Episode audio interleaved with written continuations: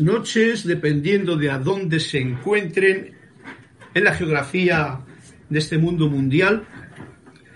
Eh, bienvenidos todos a esta clase de los martes, la voz de Yo Soy, que emitimos el grupo de Panamá.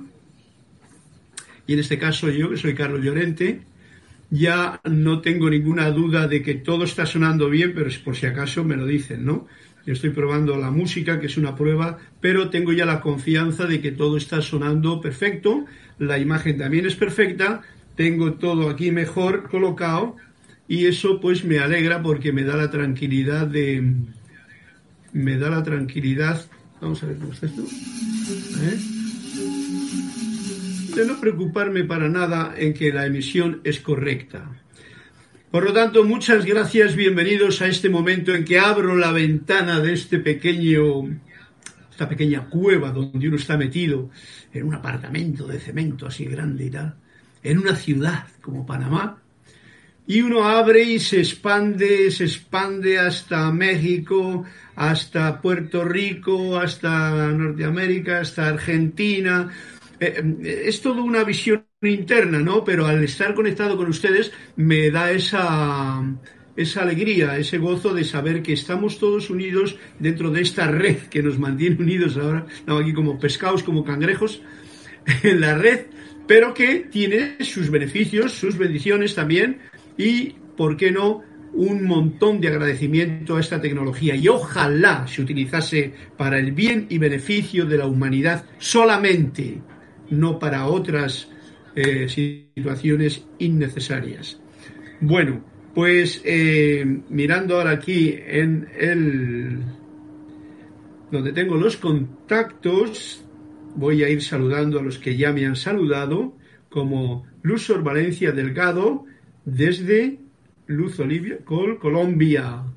Fuerte abrazo, Luxor Valencia Delgado. Flor Eugenia Narciso, Bendiciones, Carlos, y a todos. ¿Ves? Las bendiciones que da de allí ya es para todos los que estamos aquí presentes ante este momento que nos encontramos unidos en, en, esta actividad. Reportando sintonía desde Cabo Rojo, Puerto Rico. Y ya me pide la página 122, que me parece que ya la he leído, pero yo buscaré la siguiente o la siguiente. Ok, Flor, no te preocupes, va todo para adelante. Lourdes Galarza, desde Perú, Tacna. Y nos pide la página 29. ¿Esto está bien? Sí. Ok, bendiciones desde mi mágica presencia. Yo soy desde Michoacán, México. Qué bonito que es México. De verdad que si algo eh, casi no lo conozco, he estado un par de veces, pero me encanta. No sé, hay un feeling muy especial con, con México eh, por mi, el latido de mi corazón. Buenas tardes, Naila Escolero. Saludos desde San José de Costa Rica. Hermosa música. Bendiciones para todos los miembros de esta comunidad. Dios les bendice. Sí, es una música que yo he grabado. La he tocado con una flauta ahí que tengo. Miren, no la he traído hoy aquí cerca para aprovechar y tocar en directo en algún momento en que sea necesario. Sí, la música es realmente, yo siempre la aconsejo y ahora aunque no esté tocando, os invito que la música sea digamos que la, el cemento que une nuestra, los latidos de nuestro corazón. Naila Escolero, por favor, la página 57, Naila Escolero, ah, pues vamos a tener que tener hoy cuentecitos. Santa Clark, bendiciones para todos desde Seattle, Washington. Seattle, me encanta Seattle. Allá estuve yo hace diez y no sé cuántos años. Viendo las clases con Lucy Aquino, Lourdes Galarza. Bien. Eh, Adolfo Caballero, la presencia de Dios bendice a todos desde Río Abajo, Panamá. Eso está aquí cerquita. Lo, eh, Adolfo, bien. Pad, gracias Carlos, mucho amor y luz para ti y para todos desde Chile. ¿Veis? Hemos abierto la ventana, vosotros os habéis, abierto vuestra ventana y aquí estamos todos eh, conectados a través de la ventana para irradiar. No dejemos que por las ventanas que abrimos, eh, entren cosas, mucha basura que no queremos, siempre que sea para irradiar, irradiar alegría, irradiar ese sentimiento de paz, esa bendición que es lo que conocemos de lo que llamamos amor, etcétera, etcétera, ¿no? Siempre para irradiar. Vamos a ver, Serapis Bay Panamá, voy a poner aquí, porque se ve mejor. Me parece y arranca ya esto. Ese es el motivo el mejor motivo para que la ventana se abra y nos sirva, y sirva, pues eso, para que sea luz la que entra, luz la que sale. ¿eh? Y por eso estamos aquí. Bien, mm, vamos a ver por dónde voy a comenzar hoy la clase, que quiero, como siempre, las sorpresas ya me las habéis dado vosotros con los cuentecitos, les tendremos presentes. Mira por dónde voy a empezar yo con un cuento para tener aquí eh, presente ya a Flor Eugenia que se ha conectado, a ver qué cuento nos cuenta hoy. Y vamos a alterar un poquito esa rutina que antes hemos seguido a la hora de hacer las clases. La página 122. A ver si tiene algo aquí. No tiene nada. Este es el libro antiguo, Flor. Y están todos ya prácticamente Ah, no, mira, este, me he ido caminando para encontrar en la página 22 el libro ¿Quién puede hacer que amanezca? Flor, te toca hacer que amanezca hoy aquí.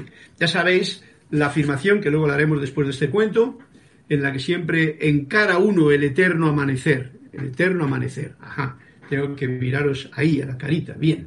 Este cuento, Flor, se titula presencia.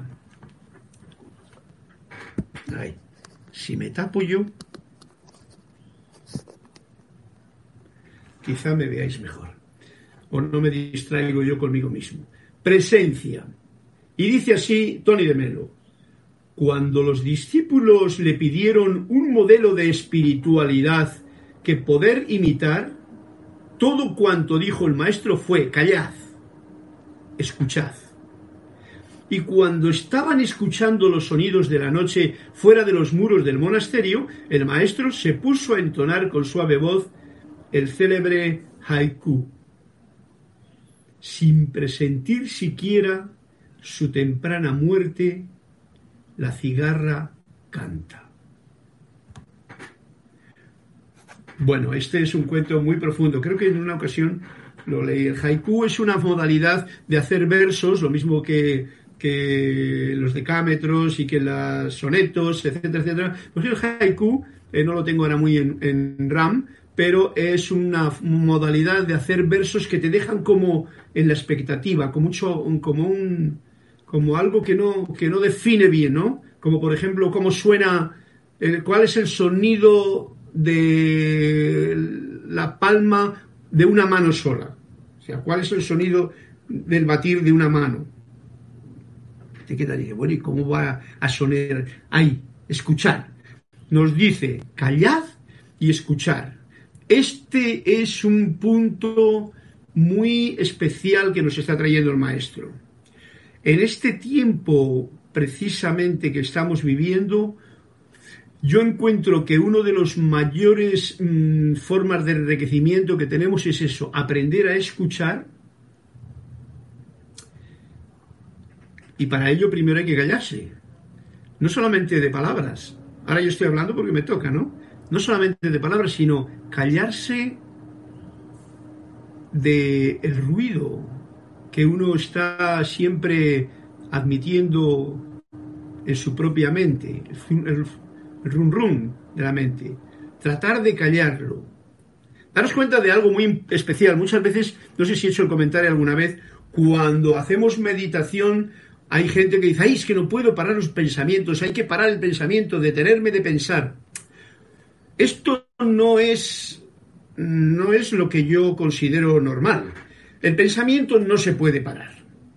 Lo que sí se puede ser es consciente de lo que yo pienso y alimentar esos pensamientos que yo genero o creo, como lo que estamos haciendo ahora, ¿eh? y no alimentar cualquier pensamiento, cualquier idea o cualquier noticia o cualquier cosa que me ha entrado por la ventana y yo lo alimento con mi run run. O algo que sea desarmonizador y me está tocando las narices y entonces yo pum, pum, pum, pum, lo doy caña, ¿no? Y lo alimento. Eso sería alimentar un pensamiento. Eh, la mente no puede pararse. Es lo mismo que el hígado o que el corazón. ¿Cómo vaya a decir yo a un, a un ¿cómo se llama? A un, a una herramienta que tengo, a un miembro de mi, de mi cuerpo que está siempre en funcionamiento, el hígado, la vesícula, el páncreas, el corazón, eh, los pulmones, eh, todo esto, pues igual. El pensamiento también es una parte. O sea, el pretender que no haga su función es como si pretendo que se pare el corazón. No se debe de parar, no se puede parar. Bueno, si se para es cuando uno ya se ha muerto. ¿Ok? Entonces ya termina de pensar, ya no piensa, ya tiene la mente en blanco. Es más, no tiene ni mente ni nada. Ojo al dato. Pero lo que nos está diciendo el cuento es algo muy especial. Callad y escuchad. Esto nos indica algo bien, bien importante en este momento en que hay tanto ruido por todas partes aprender a silenciar todo este ruido, silenciarlo, no parar la mente, silenciar los sonidos, aprender, porque no tenemos práctica en ello, ¿vale? Y entonces, una vez que uno ha aprendido, poder escuchar. Y el maestro, en este cuento, nos trae este haiku, que es una entonación, una suave canción, que sería sin presentir siquiera su temprana muerte, la cigarra canta. ¿Mm? Podría decir yo ahora, hoy tengo yo una espectadora ahí, una mariposa que ha venido hace cuatro, cuatro, eh, una semana ya, y llega pululando por ahí. Es la Black Witch, la bruja negra. Una mariposa que tiene algunas connotaciones un poquito por ahí negativas en los ancestros antiguos, que siempre estaba acompañada de la muerte. Como yo y la muerte nos llevamos muy bien desde hace mucho tiempo, ¿eh? ya lo hemos visto también en clases, pues me siento muy agradecido de que esté ahí la mariposa. En este caso, hoy se me ha venido ahí. Generalmente por las noches sale y por el día se esconde en alguna parte que no sé cuál es. ¿eh? Pues escuchar, como está escuchando la mariposa ahora, calladita, porque ya está escuchando. La vibración, estoy seguro. Si me muevo muy fuerte, igual se espantaría, pero está ahí quietecita. Ok, bien importante escuchar y bien importante callarse. Ya sabéis, algo muy especial de la forma de escuchar es totalmente alerta a lo que la otra persona dice. Para eso uno tiene un, algo que me acuerdo yo ahora muy, muy fundamental vaciar tu copa de todo lo que tienes que decir. O sea, de tener tu diálogo interno, de tener el diálogo interno para, vaciando la copa de todo, escuchar lo que está ocurriendo. ¿Qué palabras suenan? ¿Qué dice la otra persona? ¿Qué siento yo como lo dice? cómo me afecta, cómo me siento, me está moviendo o no me está moviendo. Eso puede ser sentir cuando se escucha. Y para eso hay que estar callado, o sea, que detener este ruido mental, el diálogo interno. Bien importante porque es la única forma, entrando en el silencio, que podremos aprender a escuchar la música, la música de las esferas y sobre todo escuchar el latido del corazón o en ello la presencia.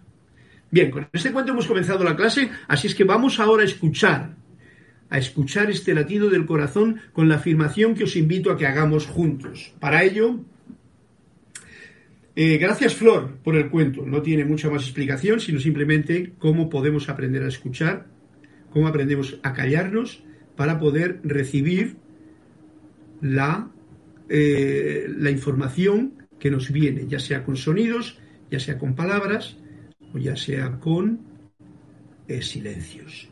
Y muy importante, de la información que os llegue, por ejemplo, la información que yo pueda dar aquí con mis palabras más o menos graciosas o serias o alegres, no es para creerse lo que el otro dice, es para escuchar y sentir.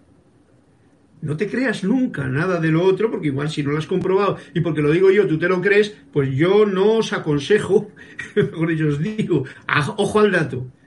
Simplemente escuchar, sentir, agradecer, estar un ratito juntos sintiendo como la música de que la otra persona emite. Esto tiene que ver con, ahora en esta clase, por ejemplo, pero tiene que ver como cuando tu hijo te habla, o cuando tu hermano, tu madre, tu padre te habla, si nos parásemos a escuchar, tendríamos una gran eh, posibilidad de conexión y contactarnos.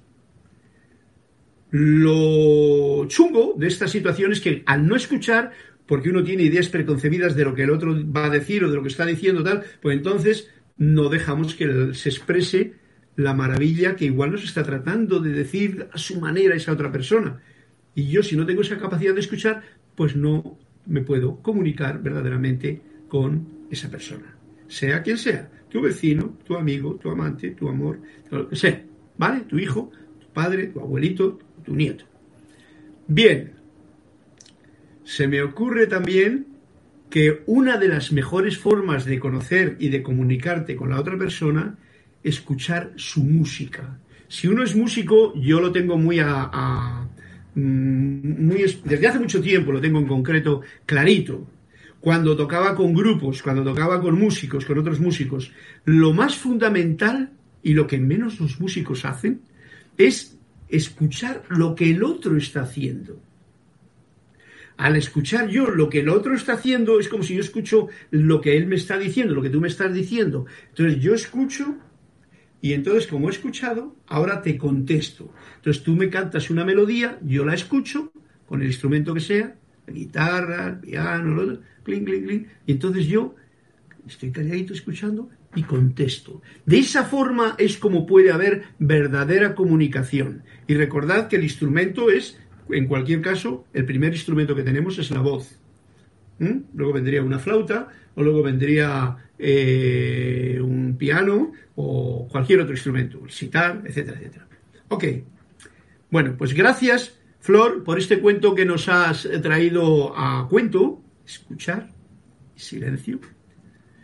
Y eh, vamos a, eh, os invito a que hagamos esa conexión con la presencia. A través de la respiración agradecida, respiración agradecida, Inhalo profundamente, retengo el aliento, sin forzar nada vuelto a soltar el aliento. Inhalo de nuevo y de esa forma se sientan conmigo la afirmación, magna y todopoderosa presencia yo soy, fuente de toda vida anclada en mi corazón y en el corazón de toda la humanidad. Ahora pongo mi atención. Yo te reconozco como la única presencia, el único poder, la única fuente y suministro.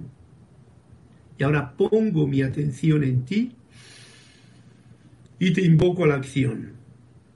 asume el mando de mi atención, de mis cuerpos emocional, mental, etérico y físico que conscientemente te ofrezco. Derrama tu corriente de luz, tu energía, tu amor, sabiduría y poder en cada latido de mi corazón. Oh magna presencia, yo soy. Ahora encaro tu eterno amanecer y sol de mediodía y recibo tu magna presencia, esplendor y actividad en esta actividad presente en la que nos encontramos y en todas las demás. Gracias, Padre, Madre, porque así es. Muchas gracias a todos vosotros. Espero que hayan podido seguirme también en esta. Tengo que poner este teléfono aquí. Ah, no, me tengo aquí. En esta afirmación tan puntual, tan fundamental y que ya digamos que de una forma concreta hemos puesto nuestros cuatro vehículos inferiores físico, etérico, mental y emocional, al servicio del Cristo interno, de la presencia yo soy, de la fuente de toda vida, del ser verdadero que yo soy, del gran yo soy. El poco yo ha dicho, me reconozco que estoy a tu servicio, heme aquí, juguemos juntos en el gozo de la vida. Bien, bendiciones de Perú. Lourdes Galarza nos pide el 29. Mm, mm, mm. Vamos a ver si hay más por aquí. María Esther Correa Vega, bendiciones, un saludo amoroso desde Medellín, Colombia. María Milera Mirella Pulido. Buenas tardes, Dios los bendice, abrazos y besos desde Tampico, México. Querido Carlos, me dice Pad, mi mamá Victoria de Rosario te agradece y te envía un saludo cariñoso. Ya está lista para ver tu clase. Hombre, pues un fuerte abrazo a tu mamá, Pad. No sé si cuál es tu nombre, si es Pad así, pero suena bonito. Yo tengo un iPad cuando hay un iPad, el iPad, no hay guerra. Está uno entretenido. Ok. Pues un fuerte abrazo también para tu mami, de mi parte, y eh, un saludo cariñoso. Y vamos a la clase entonces. Leticia López desde Dallas, mil bendiciones y un abrazo Carlos y a todos. César Mendoza, bendiciones Carlos, llegamos. Este César Mendoza tiene siempre un lío con su trabajo y tal, y a veces llega a tiempo y a veces pues llega cuando llega. Y cuando llegas es el momento tuyo. Nunca sufráis por llegar o no llegar, no nos apuremos, estamos en tiempo de callar y escuchar.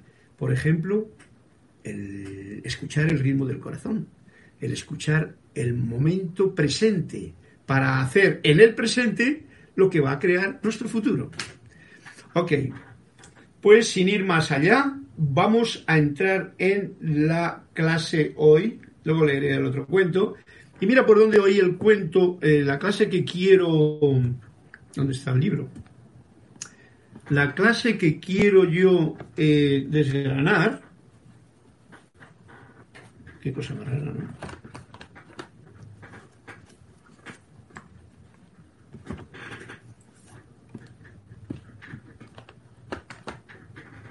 Pues mira, ¿por dónde? Esto sí que es gracioso. Esto sí que es gracioso. Ajá. Vale, vale. Tengo que tantas cosas. Es.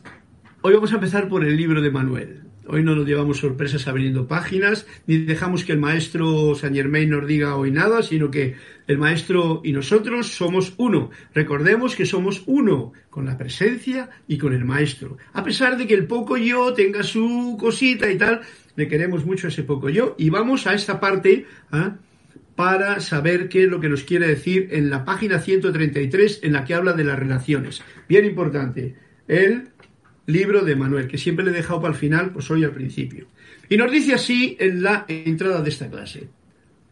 ¿Cómo puedo saber cuándo llegó el momento de, dejar una relación amorosa, eh, dolorosa, perdón, una relación dolorosa? ¿Cómo saber, cómo puedo saber ¿Cuándo llegó el momento de dejar una relación dolorosa? Estamos hablando de relaciones. Ya sabéis que en la clase anterior hablamos del matrimonio. ¿Qué puedo hacer al respecto a mi matrimonio si se deteriora? Decía, pues mira, déjalo que se deteriore porque no sirve en ese caso. Hoy, ¿qué, ¿cómo puedo saber cuándo llegó el momento de dejar?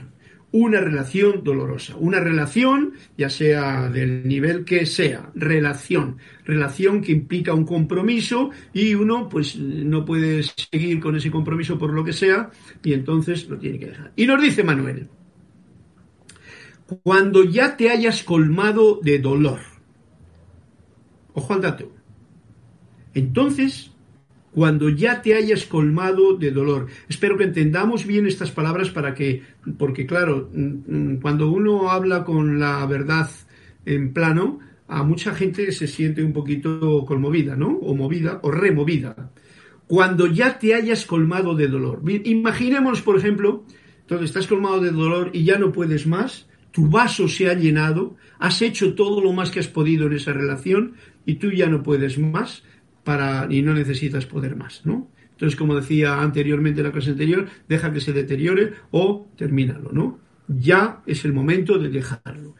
Dice así, si te sientes disminuido de alguna manera, solamente por el hecho de que la otra persona ha encontrado otro giro en el sendero que debe tomar, si tú te sientes disminuido cuando la otra persona ha decidido tomar otro camino o está en otra, en otra situación y tú te sientes menos, disminuido, solamente por el hecho de que ha encontrado otro giro en el sendero que debe de tomar, eso quiere decir que tú no has encontrado tu propia dimensión.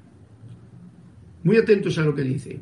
Cuando tú te sientes que te falta algo, que eso quiere decir que tú no has encontrado tu enriquecimiento en esa relación. Porque una relación es como un encuentro en el camino. Tú naciste un día, el otro nació el otro día, y mira por dónde en el camino se juntaron los caminos y te encontraste generalmente es una decisión que uno hace, ¿no? De un momento u otro. A veces la hace uno conscientemente, a veces la hace inconscientemente, a veces la hace uno por programas que tiene de sus padres, de su abuelito, de su... tienes que ser esto, tienes que encontrarte con una chica así, así, o un chico así y así, y entonces uno va y hace eso tiene también el encuentro porque, oye, mira, yo tengo necesidades de sexuales que las quiero llevar a cabo, que eso, aunque la gente no lo dice, es en realidad el, mm, eh, un fundamento porque masculino y femenino se unen, lo mismo que los pájaros y los animales, pero ellos hacen lo que tienen que hacer y nosotros tenemos mayor trabajo aún en esa actividad. Bien, cuando tú te sientes disminuido de alguna manera, fijaros, solamente por el hecho de que la otra persona ha encontrado otro giro en el sendero que debe tomar, eso quiere decir que tú no has encontrado tu propia dimensión. Muy importante. Si tú no has encontrado tu propia dimensión y encima estás dolorido por eso y encima te llenas de dolor, ojo al dato. Ahí uno tiene que trabajar en uno mismo porque algo está ocurriendo en mi vida que igual yo he puesto todas las esperanzas en otra persona y entonces no reconocemos lo más importante. esto se me está acabando la batería aquí. Em, no olvidamos lo más importante que tiene que ver con una relación. Lo más importante que tiene que ver con una relación es que los dos nos enriquezcamos. Que haya un enriquecimiento en los dos durante ese periodo de tiempo en que uno se encuentra con el otro. Dure lo que dure, ¿vale? Que haya un enriquecimiento, que haya un crecimiento de la propia conciencia, que te sirva el haberte encontrado con una parte femenina el comprender más esa parte femenina tuya, esa parte masculina tuya que tengas dentro, porque recordemos que todos tenemos esa parte, ¿eh? femenino y masculino juntos. Este es el símbolo de la unión de lo masculino y lo femenino, no indica otra cosa. Masculino y femenino juntos. Esto es lo que indica. Entonces, solo has encontrado una la identificación con otro. Te has identificado con la otra persona, ay, que te quiero, que tal y cual, que bien lo hemos pasado, tal, pero luego llega un momento, como todo, en que de un subidón viene un bajadón y entonces viene el dolor. Si el dolor es máximo y ya te llena el vaso y te llena, tal, entonces termina. Yo mi experiencia he tenido siempre, por ejemplo, en la segunda ocasión, la segunda eh, relación que tuve, en la que tenía una hija, por motivos que tenían aquí, porque yo quería la, la, otra persona, y además, pero yo había recogido ya otra misión y ella tenía otra, entonces había un dolor ahí fuerte, porque digo, pues, ¿cómo puede ser si tengo un paraíso, tengo una niña hermosa, tengo un, ¿cómo te diría yo? Un campo, era allí donde yo vivo en España, fantástico, ¿no? Naranjas, limones, aguacates, pájaros, mm, abejas, tenía colmenas y todo. Y, eh, y, y la mujer está en otra situación bueno, pues ella, ella, yo tuve que tener mi paciencia. Yo conocía el fuego violeta transmutador y lo utilicé, pero mucho. Por eso ya ahora mismo, ya, ya con un, una visión que tengo de, de, fuego violeta, ya estoy, digamos que, bien fogueado. ¿eh? Que no dejéis de hacerla en estos momentos precisos en que vivimos. Yo soy un ser de fuego violeta, yo soy la pureza que Dios desea. Este cuarto es un, una habitación de fuego violeta. Esta es la, este, este cuarto es la pureza que Dios desea. Este país, en fin, es una herramienta a tener en cuenta. Saint Germain nos la trajo, ya que no, le, no he abierto su libro, voy a traer una de las cosas más fundamentales para tenerlas en cuenta, porque es una manera, ¿eh? porque no vamos a ir a hacer como hacía antiguamente la gente, ir a confesarse de un pecado casi contado así con las manos, para ir a decir, ay, he hecho esto y esto, bueno, tres Ave Marías, cuatro Padres Nuestros y a volver otra vez la próxima semana, con más de lo mismo. Eso no es lo correcto. Es darse cuenta ser justo con uno mismo y no castigarse más. Bien, vamos a por la segunda parte de esta en la página 134, ¿qué nos dice Emanuel? Sobre las relaciones estamos hablando. ¿Qué hay sobre el matrimonio abierto? ¿Sabéis lo que significa matrimonio abierto? Matrimonio abierto es esa modernidad que hay últimamente de que, bueno, yo tengo matrimonio, estoy con mi mujer, pero a la vez tengo la mujer de mi vecino y también, oye, nos llevamos bien, hacemos juegos de pareja, en fin, todo ese rol que uno puede inventarse y que mucha gente se lo inventa. O dice, no, no, yo tengo confianza con mi mujer, mi mujer se queda en casa, pero yo tengo para irme para allá. O mi mujer se va por ahí y yo ya he coincidido. Mirad lo que nos dice Manuel. Cada uno debe escoger cómo va a experimentar la vida. Eso es muy importante. ¿Qué es lo que yo quiero? Decía Jorge Carrizo, mi hermano del alma. ¿Qué es lo que yo quiero? Ah, pues tú escoges. Escoges cómo vas a experimentar la vida. Luego, cómo lo experimentes, eso ya es otra historia. Pero escoges cómo y con quién, por ejemplo, ¿no? Cuando se trata de una relación, por ejemplo, de pareja. Pienso que el decir abierto, sea un matrimonio abierto, y matrimonio, nos está hablando Manuel, es de por sí una contradicción, no tiene sentido. ¿Vale? Porque, escuchemos, el significado de matrimonio, como lo he percibido, yo también, Emanuel también, es aquel de unirse con integridad y compromiso. ¿Para qué? Para honrar al Dios dentro de cada uno. Yo honro al Dios dentro de mí yo honro al Dios dentro de ti, yo honro la presencia en mí, yo honro la presencia en mi compañera. Eso es un fundamento que eso es lo que realmente significa el matrimonio. Por supuesto, la mayoría de la gente ni idea tiene de esto, pero bueno, yo estoy hablando con seres como vosotros que estáis en una... en, un tratar de recordar lo que realmente somos y para lo que, hemos, lo que estamos aquí. Y yo estoy totalmente de acuerdo en esto y me encanta que lo diga, ¿no? para, para honrar. Fijaros que no, no dice más que para honrar al Dios dentro de cada uno, a la fuente, reconociendo al ser verdadero, al gran yo soy en la otra persona y en mí. Ese es el punto de la integridad y el compromiso. Y de, fomentar el mayor crecimiento posible en esa relación. Ese es un punto que te ayuda. Fomentar el mayor crecimiento posible en esa relación. Fomentar no quiere decir decirle al otro lo que tiene que hacer, ni llevarle al otro para que vaya por el camino que yo quiero que vaya. Porque eso sería manipular, controlar, etcétera, etcétera. Esto es muy sutil todo. La radiación amorosa y silenciosa es la más efectiva en estos casos. Pero bueno, cada cual sabe lo que tiene que hacer y que practique y experimente.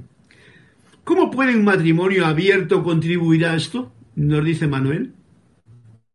Dice, yo no sé, no tengo ni idea de cómo puede contribuir a que si yo estoy con mi mujer, pero a la vez estoy mirando a ver cómo me voy con la aquella que tengo una relación abierta, vamos a llamarla abierta, o sea, eh, no estoy mm, poniendo los cuernos a mi mujer ni nada, ¿no? Sino que hemos coincidido en que sí, sí, abierto. Eh, mira, dice, ¿cómo puede contribuir esto a honrar al Dios dentro de cada uno? Si hoy día es tan difícil honrar al Dios en uno mismo, o sea, reconocer al gran yo soy dentro de ti, el poco yo le cuesta mucho, ¿vale? Le cuesta mucho porque tiene unos apegos a poco yo, a la poco yoidad, que el servir a la yo soidad, al gran yo soy, no es nada fuerte. A la, a la fuente, a la fuente de toda vida, no es nada fácil. Imaginaros ya, y lo sabéis todos por experiencia, lo difícil que es eh, reconocer a la persona, a la deidad, a la llama triple, como queramos llamarla, a la fuente, en la otra persona, ya sea tu pareja o ya sea eso. O sea, quitarte todas las imágenes, quitarte todos los pensamientos, todos los juicios que tiene de esa otra persona y reconocer, reconocer la belleza interior de ese ser de luz que está experimentando en el plano de la Tierra con ese traje espacial que tú conoces y que encima tienes la oportunidad de acariciar o de sencillamente respetar. Dice Manuel, yo no sé cómo puedes hacer esto teniendo otra persona ya. O sea, con dos es complicado. Ahora, mete tres y ya te pierdes. Y más si te metes en tres porque esto de la relación abierta generalmente se refiere a una relación en la que va a intervenir como fundamento la relación sexual, en la cual lo que hay es una búsqueda del placer yo mi mío, búsqueda del... ¿eh? En fin, ¿qué voy a deciros? Que ya todos sois bien inteligentes al respecto. Y si hay algo, me lo preguntáis. Este, este dispersa la atención que le pertenece al uno. Si estás en el 3, fijaros lo difícil que puede ser si estar en el eh, ser uno mismo es difícil estar con uno mismo, solo yo conmigo mismo, ya tengo aquí mi poco yo que me divide. Y entonces me olvido de estar en conexión con mi gran yo soy y estar sencillamente honrando la bondad de la manifestación de Dios a través de mi poco yo. ¿Mm? Si eso es difícil, con dos más difícil, pero con tres ya no quiero saber. Yo sé que no es posible prácticamente. Y eso que tenía una experiencia, no yo, sino un amigo mío que en una época de mi vida estuvimos viviendo y él tenía esa relación abierta con una tercera persona. Todo en confianza. Éramos un grupo. Era un tiempo en que yo estaba haciendo cooperación para música en el campo, en un sitio en España, y aquello rompía todas las reglas establecidas, pero era su deseo y nosotros éramos comprensivos con aquella experimentación y por supuesto trajo sus consecuencias. No era, pero era otro nivel de conciencia, era otra situación, aunque hacíamos yoga y meditación, había mucho muchas cosas cogidas con pinza o muchas verdades parciales, o sea, más bien más mentiras que verdades en la comprensión que teníamos en aquel momento. Dice, este dispersa la atención que le pertenece al uno. Y dice, dice Manuel, dice, no, no soy puritano. ¿Sabéis lo que significa puritano? Puritano, puritano es puritano es aquella gente que, en especial de Inglaterra, se llamaban los puritanos de Escocia, que eran como muy, eh, muy pendientes de la ley, de la divinidad, de, la religión que tenían, y vamos, de tal forma, eso lo trajeron hasta América y todo cuando vinieron aquí, los puritanos, los puritanos de Escocia se llamaban, y la gran gente que incluso era una religión tan cerrada uno puede llegar a ser puritano en el momento en que uno tiene apertura de conciencia y de respeto para todos. Puritano hacían, en algún momento me parece que hacían que, que, que el gobierno obligase a que la gente fuese religiosa, o sea, fuese de mi religión, ¿eh? mi religión. Ojo al dato. Ese puritanismo que es como hacerte mucho con la ley de aquí y seguir las leyes y no mirar ni para la derecha ni para la izquierda porque yo solamente quiero. Dice él, no, yo no soy puritano. Es un maestro, un ser de luz el que nos está hablando. No soy puritano.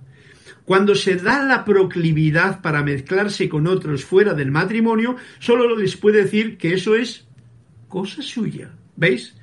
El respetar las actividades que cada cual en su experiencia de vida está realizando en este momento que estamos viviendo aquí es bien importante. Es una buena manifestación de amor. ¿eh? Cuando se da la proclividad para mezclarse con otros fuera del matrimonio, si uno tiene la oportunidad de mezclarse con otros fuera del matrimonio, estoy en mi matrimonio, pero me mezclo con alguien, solo le puedo decir, dice mm, Emanuel, que eso es tu problema.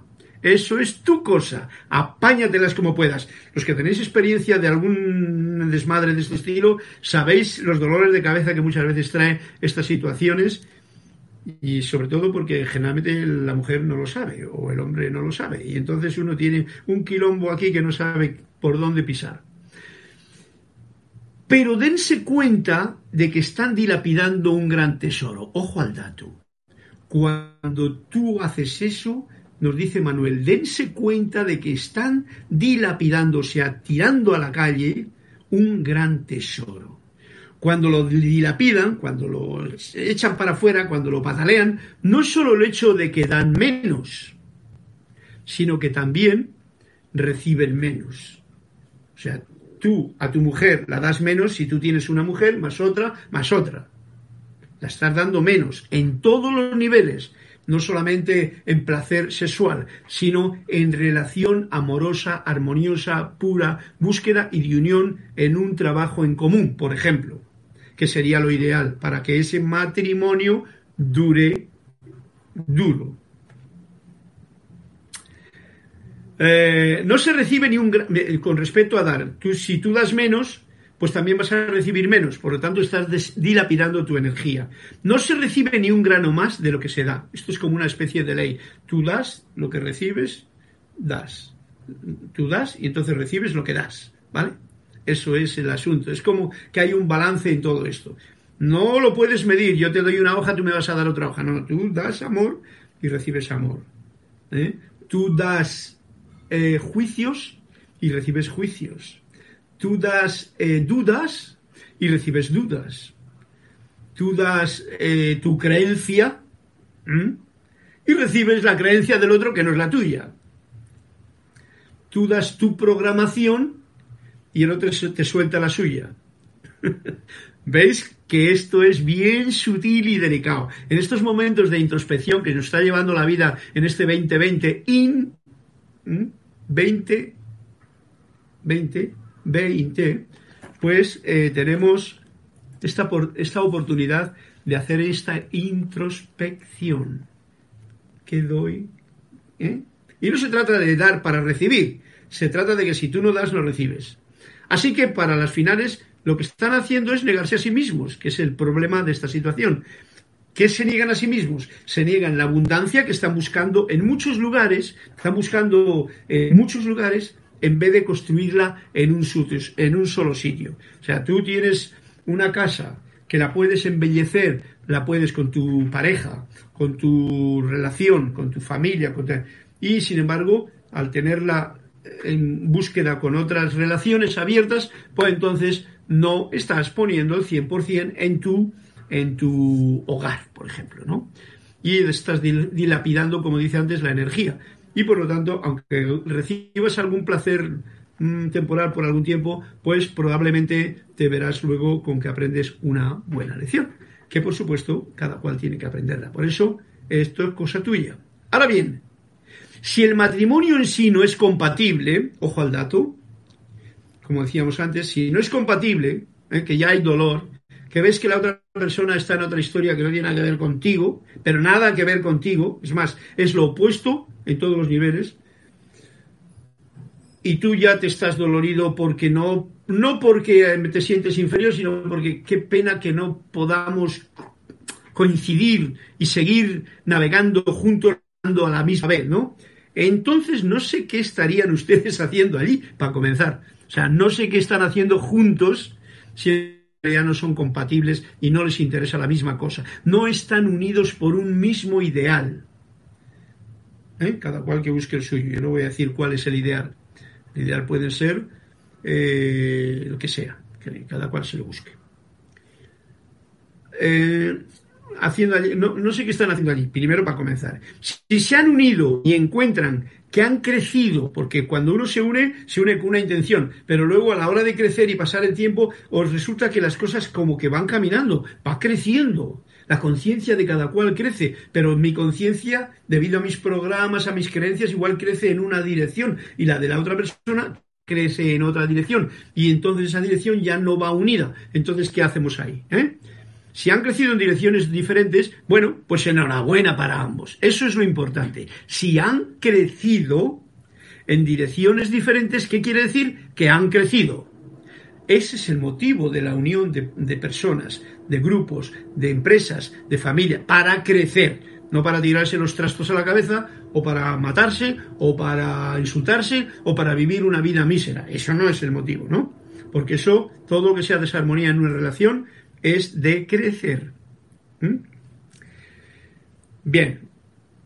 Enhorabuena para ambos, nos dice Manuel, ¿eh? si se han crecido. Siéntanse bendecidos y alegres y diríjanse cada uno hacia entornos más compatibles, o sea, con amabilidad, con honra y con eh, sinceridad y con libertad de expresión, dígase, mira, ya ha terminado esta historia, esto no va bien por aquí, yo sé que tú, eh, por lo que sea, venga, si puedo ayudarte en algo, pues adelante. Y si no, esa sería la manera bendita de terminar una relación que ya no lleva para ningún lado. Y eso sería una forma de mantener todavía ese amor si es que tú lo tienes por esa persona, porque la dejas en libertad, sin oposiciones, sin control, sin dominio. ¡Wow!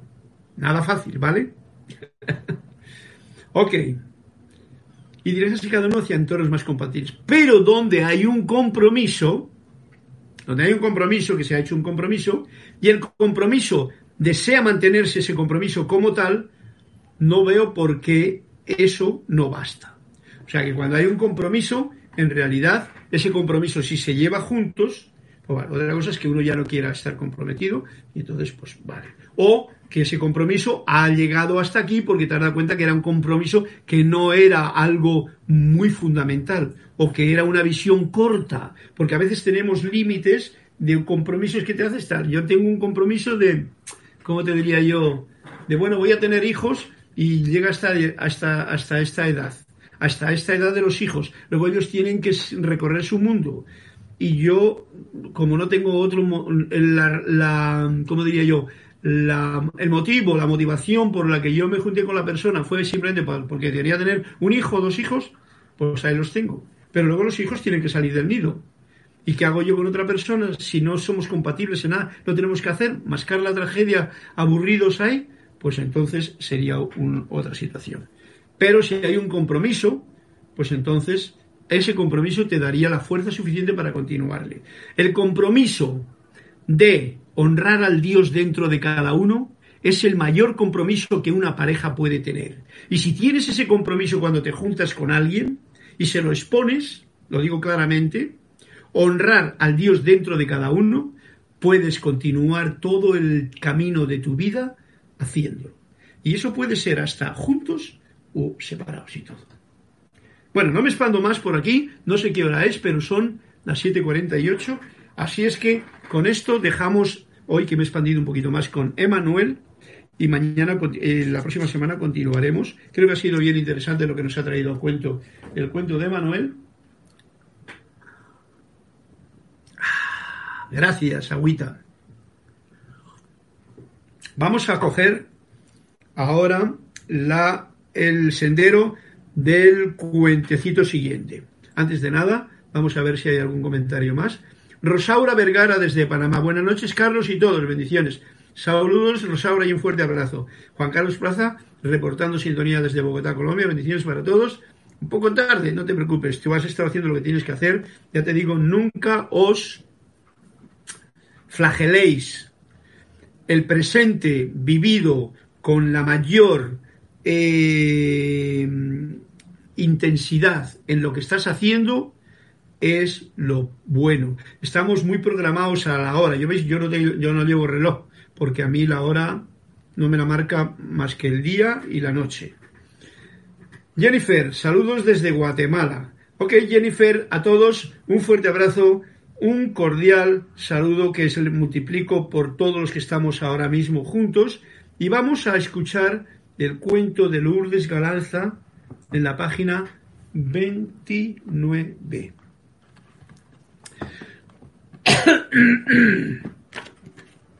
La página 29 del, de,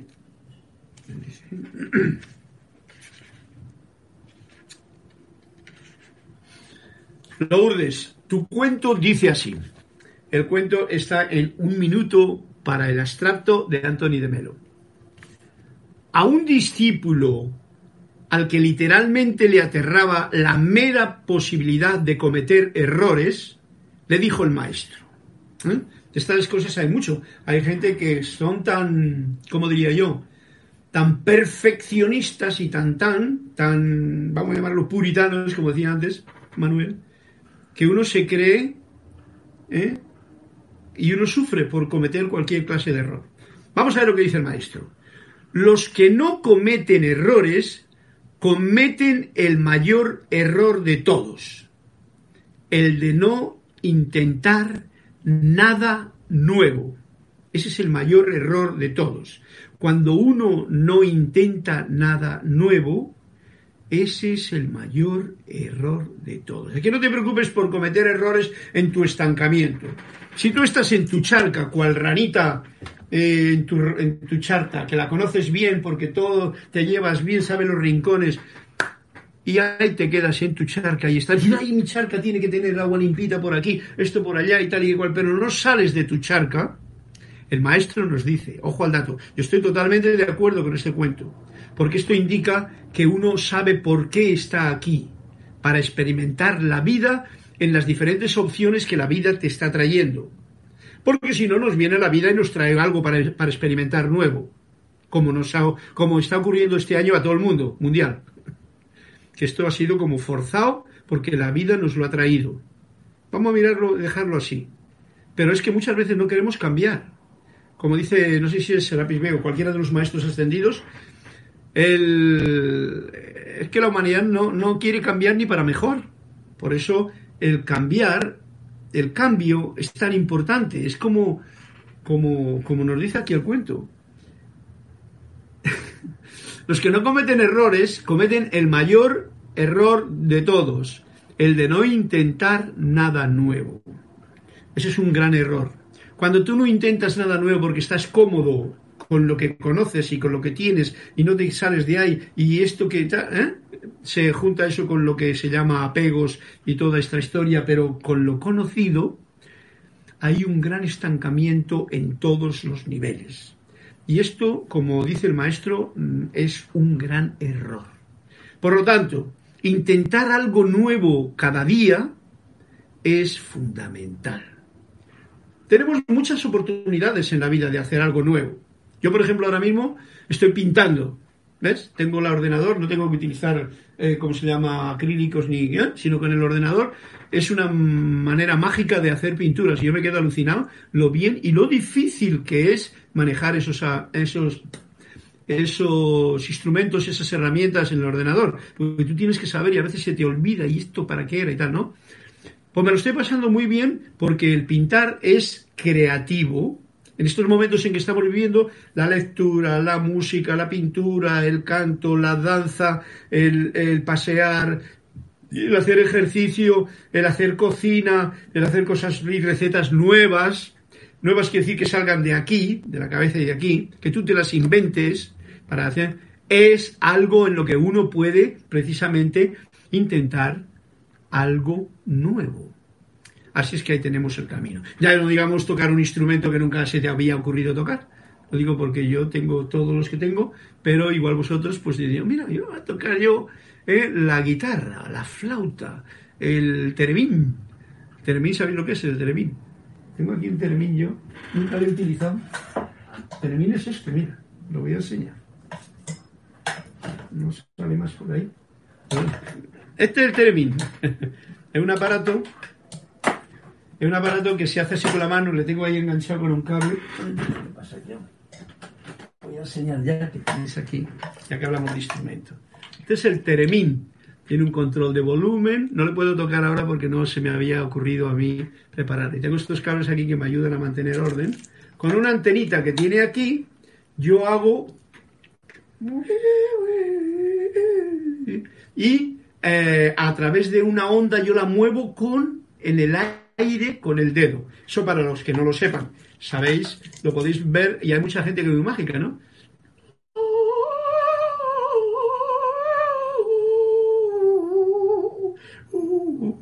y cuando vibras así, te hace vibración y tal. Ese es el teremín. Bueno, pues veis, a ver, desde aquí, ¿dónde está? Eso es un instrumento nuevo. Es muy especial. Porque ya no es ni flauta ni nada y requiere una atención y una pulsación, etcétera, fantástica. Ok. Bueno, Lourdes, pues este era tu cuento. No sé si tienes algo que decir de comentarios y todo esto sobre la clase, de las relaciones y tal. Todavía tenemos algún tiempo, cinco minutos nos faltan por ahí. Desde la mágica presencia soy desde Michelle. Neil Buenas tardes, saludos desde San José, Costa Rica. Hermosa música. Bendiciones para todos los miembros. Ah, no, esto ya lo he visto. Erika. Erika, un fuerte abrazo. El instrumento ese que tengo ahí se llama Teremín. Teremín es T-H e-R-E-M-I-N. Teremín. Búscalo por ahí por YouTube, tú quieres practicar esa historia y verás cómo va la cosa. Teremín. Lusor Valencia, Teremín. Y después de la T, lo digo para Lusor Valencia Delgado, que me ha escrito Termín, no Termín. Tere, con H después de la T, Teremín. Así se llama. Y lo encontraréis. ¿Qué es esto? Esto es un instrumento. Bueno, si otro día tengo. Es que me falta la fuente de alimentación. Pero le puedo tocar aquí con un aparato electrónico. En una palabra suele hacer así.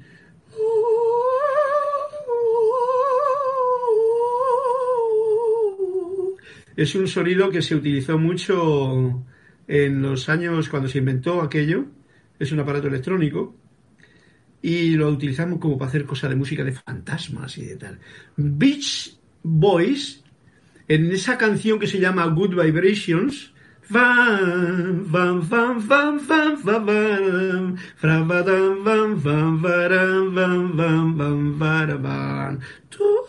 ahí utilizan el teremín. Ok, Luis, gracias. Bueno, pues ya tenéis ahí creatividad, un momento para uno aprender a hacer algo nuevo. Tenía todavía otro cuento más y ya hoy no paso, como ya se nos acaba la clase, pues voy a hacer el cuento que me pide Naila Escolero. Por favor, página 57. Vamos a la página 57 y con esto ya vamos a terminar la clase probablemente, que ha sido pues la de hoy.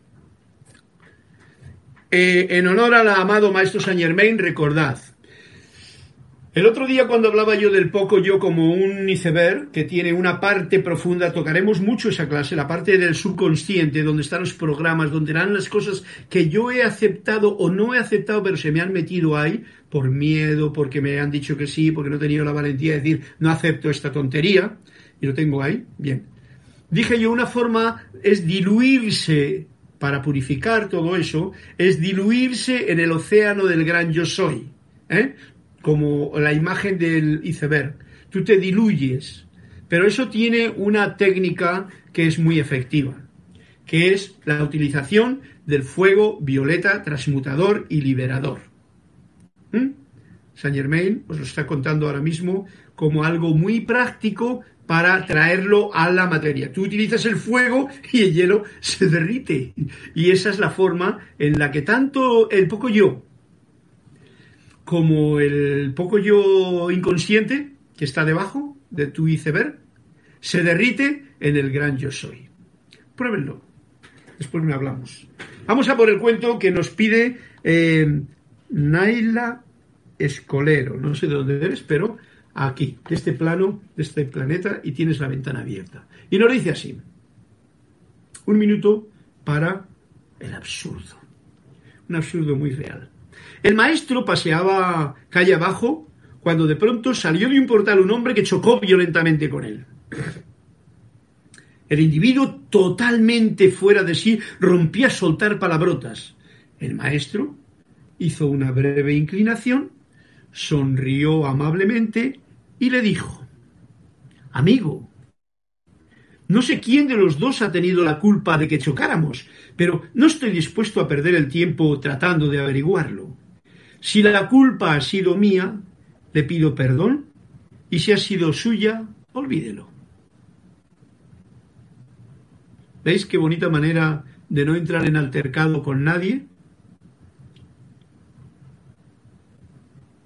Porque el individuo, totalmente fuera de sí, empezó a soltar palabrotas y la actuación del maestro fue totalmente diferente. La leo de nuevo, porque tiene una enseñanza muy especial de propia de una persona que tiene control sobre su energía. Es, mm, estoy quieto, mm, alguien me ha chocado, bueno, pues me ha chocado, oye, y mirad cómo dice, no sé quién de los dos ha tenido la culpa, no lo sé, nos hemos chocado, por algo habrá sido. Pero no estoy dispuesto, no estoy dispuesto yo a perder el tiempo tratando de averiguar quién es el culpable. Atentos, por ejemplo, cuando tenéis un accidente de coche o algo por el estilo, cuál es la reacción de cada uno y cómo podría ser esta una forma de hacerlo, yendo luego a decir, oye, pues tenemos un seguro y tenemos tal, y si no, pues acarrea con las consecuencias. Si la culpa ha sido mía, le pido perdón. Si ha sido suya, que haya sido tu culpa, olvídalo, no tiene problema, ¿vale? A mí no me has Qué bonita. Y tras hacer una nueva inclinación y esbozar una nueva sonrisa, muy importante lo de la sonrisa, porque la sonrisa trae a cuento algo que es muy apropiado de una persona con una conciencia verdaderamente de la edad dorada en la que ya estamos. La sonrisa en el rostro ante una situación difícil esboza una sonrisa Manténla cuando estés con alguien, pero sobre todo también cuando estés tú solo. Lo más difícil de esbozar una sonrisa es cuando uno está solo, a no ser que esté con tu gran yo soy. Y entonces te das cuenta de que esbozar una sonrisa de agradecimiento, porque no hay otro motivo más grande, es la mejor manera de sanar tu organismo, tu cuerpo, de tener potencia y todo el asunto, para todo. Bien, y tras hacer una nueva inclinación y esbozar una nueva sonrisa, siguió caminando. Por supuesto, sin dar importancia a la cosa y sabiendo que aquello, pues, no era motivo para ponerse a pegar, para discutir, para insultarle al otro porque tú me has insultado, yo te insulto, en fin, todas esas cosas. Muchas gracias. Este cuento estaba bien especial, Naila. Como sabemos, estos cuentos son para rumiarlos rumiarlos, a ver que venga aquí la luz, y tenerlos presentes. Eh, qué maravilloso cuento, nos dice eh, Naila. Maravillosa lección, gracias y bendiciones. Erika Olmos, qué maravilloso cuento, me encantó. Gracias, Carlos, bendiciones a la luz en tu corazón. Bendiciones, un fuerte abrazo también. Ya se le doy a Erika, se le doy a Naila, se le doy a Lourdes, se le doy a Juan Carlos, a Luzor, a Joel, Bernal, a todos los que habéis estado eh, presentes en esta clase, un fuerte abrazo en la luz de Dios que nunca falla. Bien, hemos pasado un rato ameno y bien instructivo. Yo estoy agradecido y reconociendo que yo soy aquí, yo soy allá, yo soy tú, en esta conciencia de unidad.